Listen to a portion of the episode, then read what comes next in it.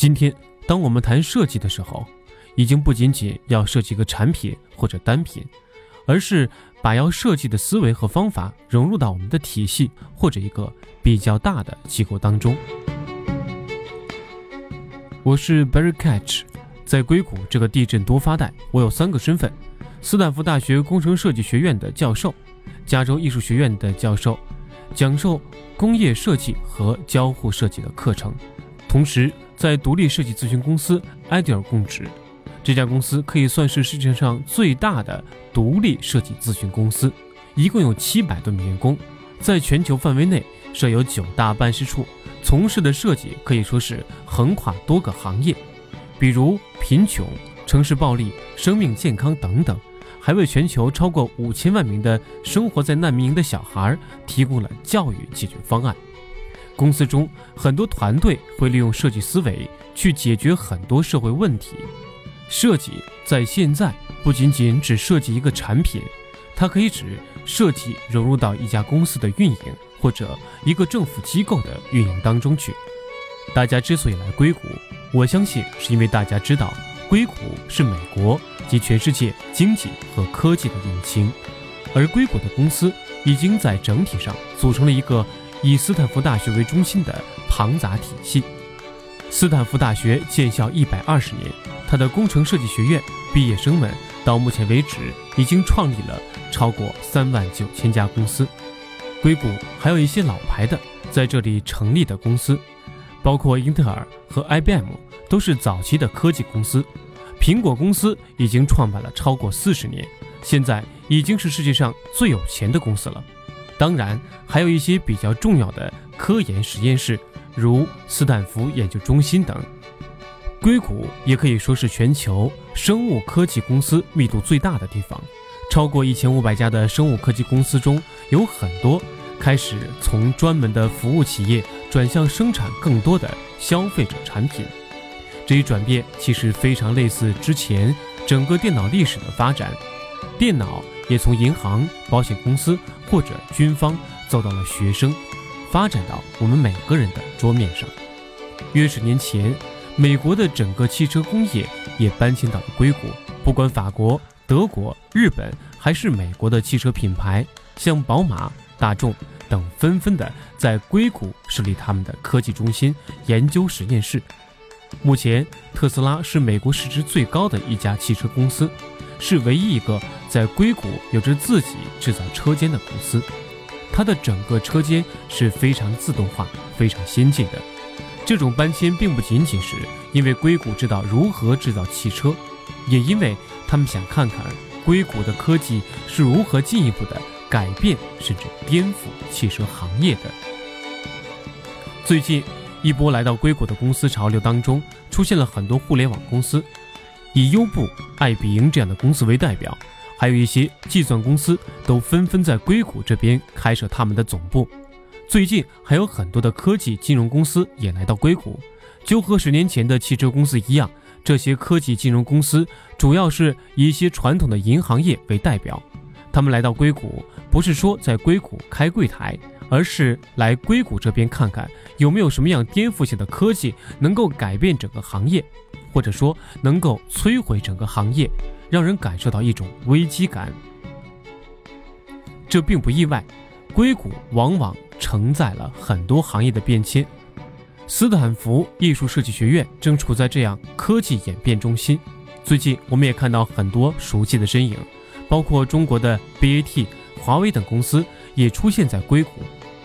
我知道中国有做了微信这样产品的一些知名公司。但尴尬的是，现在还有美国人说不出中国很厉害的品牌。不管怎么说，中国公司来到硅谷可以获得非常大的机遇。特朗普总统刚刚把美国的整个太阳能行业交给了中国人。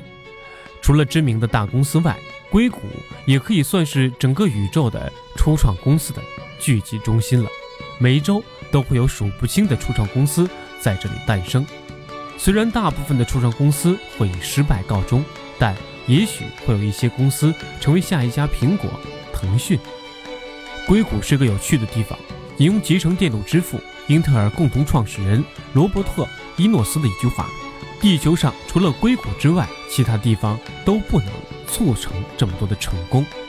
在硅谷被问到最多的就是如何在自己的国家建立一个硅谷，但是答案是你不能，你也做不到，你不应该去建立自己的硅谷，你应该做其他的一些事情，因为并不是说硅谷有多成功或多智能，但是硅谷的形成不是一朝一夕。硅谷这样一个错综复杂的生态系统，是花了六十五年的时间才终于成熟起来。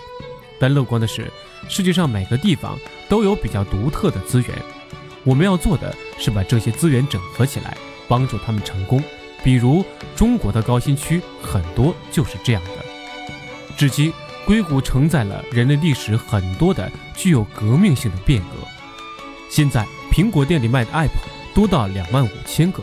手机已经改变成人身上的器官之一，还有一些医疗设备公司最近推出了一项革命性的机器人——达芬奇手术机器人，在实验中绝对是微创精准的。还有很多的物联网公司也在这边设立他们的中心，所以很多学者和记者想要弄清楚硅谷之所以成为硅谷背后的原因是什么。我自己也提出了对硅谷背后比较复杂的解读。基于多年的经验，我觉得硅谷背后崛起是因为硅谷形成了一种错综复杂的网络生态系统。我们可以说，现在是没有办法直接把硅谷这样一套模式搬到其他地方去复制的。硅谷是全球设计人才最集中的地方，也是一个连接器。基于它过去的科研背景，如果没有这一批设计人才，不可能有今天的硅谷。那么，设计对于硅谷的崛起所发挥的重要意义到底是什么呢？在谈到设计的时候，给大家明确一下它的定义。什么是设计？引用乔布斯的一句话：“设计的精髓并非产品的外观，而是用户体验。”设计思维如此的重要，要学习一下理论，了解背景知识是非常重要的。在多年的发展中。设计成了硅谷生态圈当中不可或缺的一环，主要基于以下四个方面：第一，当科技不断发展，很多公司虽然都是科技公司，但技术正在趋向同质化，技术不再是一家公司差异化竞争的能力。那么，产品科技含量差不多的时候，起关键作用的就是设计。例如买手机。基本上没有人会关注这个手机，它的处理芯片比另一个快。我们关注的是什么呢？是用户体验。当然不排除有技术精英可能会在买手机前做很多的调研，但一般消费者都不会太多的在乎技术层面的内容，只在乎体验。而用户体验中最关键的就是设计。第二，现在很多科技产品不再属于大公司，不再只是存在于幕后。科技已经走入我们的生活当中，甚至成为一些非常私人的用品，比如可穿戴设备。也就是说，当科技产品成为生活的点滴，我们对较差的用户体验忍受度就非常低。这也是现在对科技产品期望值不断上升的原因。六十年代最开始的时候，计算机的体积比较大，而且只能有专业人士才可以使用。随后，它渐渐地走入了公司职员的桌上，然后再变成平板电脑，再往后产生了可穿戴设备。那么下一步会是什么呢？我最近去旧金山一个初创公司，他们把个人电脑建在了婚戒当中。当我们的设备体积变得越来越小，并且它的功能更加的私密，同时我们每天使用的频次也在不断的增加，这个时候。大家对它的期望就变得越来越高，这也是为什么在此时机器人工程设计还不及产品设计重要。第三，现在生活中很多时候用到的东西不仅仅是个单品，它可能还涉及到其背后紧密联系的平台。也就是说，这个平台所有的产品要统一一种语言，设计期间就发挥着重要的作用。以前你要跑步买一双鞋就够了，但现在有时候，你除了准备跑鞋等设备之外，还可能上传自己的健康数据发布到社交平台。它已经形成了比较完善的体系和平台。而在一个平台上面，我们如何创建一种通用语言，让所有人能够享受较好的用户体验。最主要的并不是技术，而是设计。再分享三个足以证明设计非常重要的例子，我们可以向大家表明，现在设计师的地位变得越来越高。以前很多设计师的状态很像跪在地上求别人给自己一份工作，而我们还看到一个新闻：今年五月，苹果公司的手机设计师乔纳森·伊夫受勋了英国安娜公主的骑士爵位。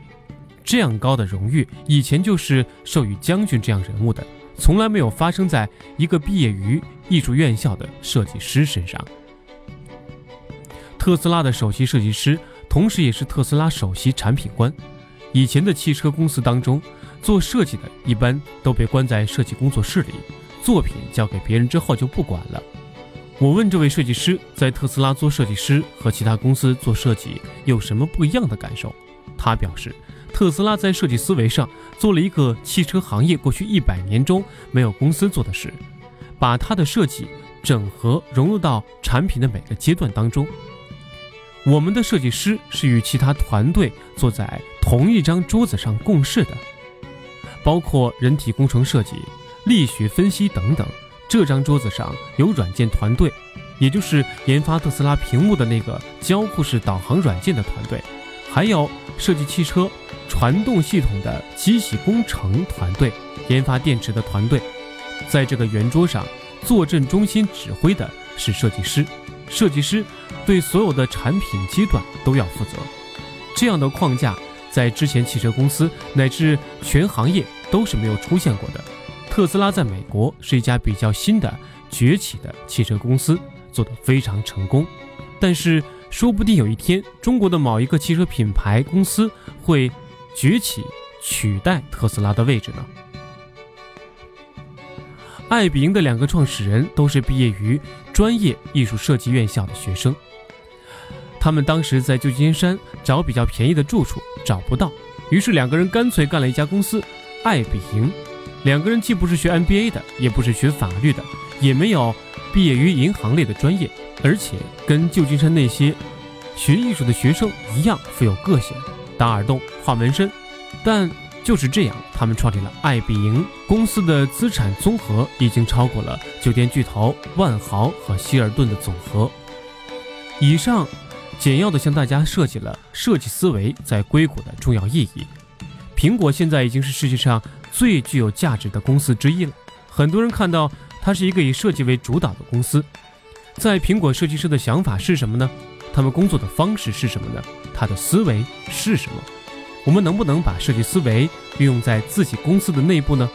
于是现在可以看到，很多银行、风投、咨询，甚至是会计领域的公司，正在将设计思维引入重要的战略部署。不是说应用设计思维产品研发，而是运用设计思维刺激他们公司内部的创新。设计师最大的价值在于他们解决问题的方式。从事各行各业的公司都希望可以用设计思维来刺激公司内部的创新力。比如 IBM 的公司在全球范围内雇佣了一千五百名设计师，助其加速公司内部的创新。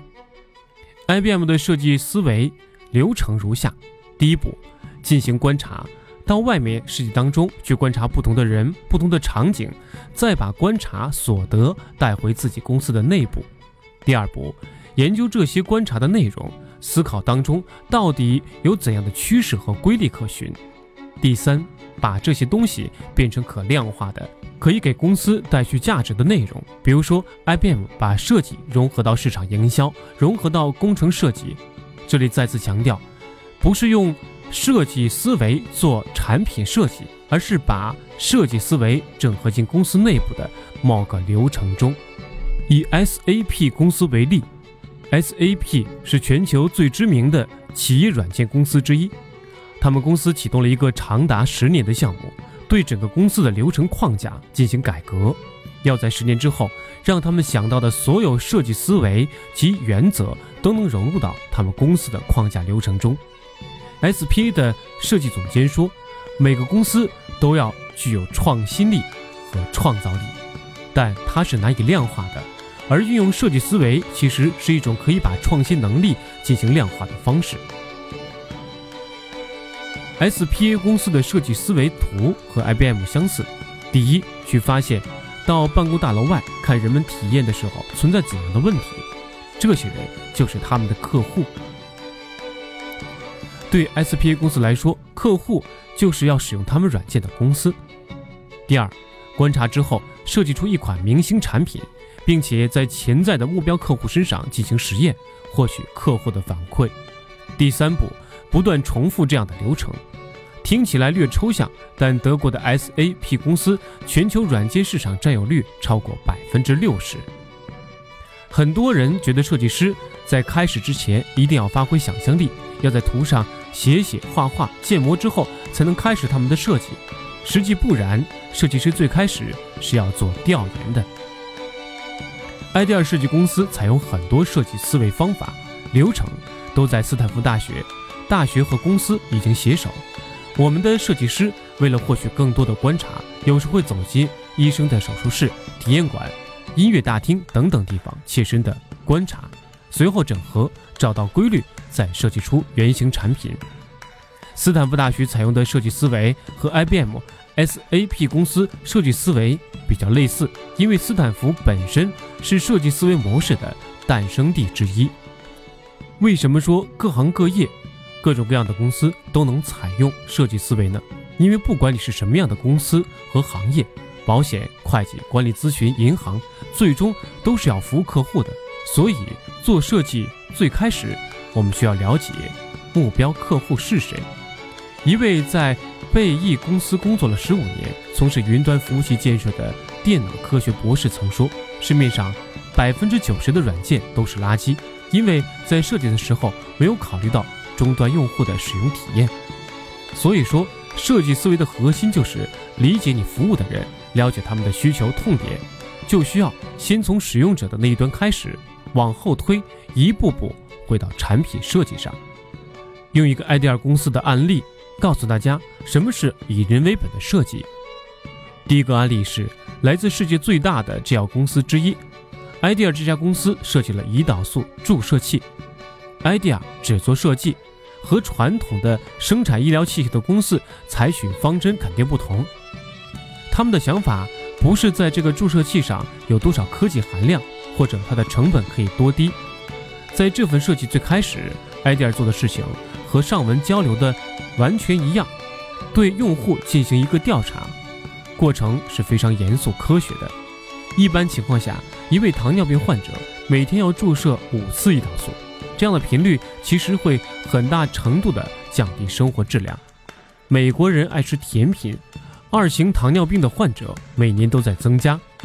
于是设计团队走出了办公室去见那些患者。在做调研的时候，问问题也是一门科学。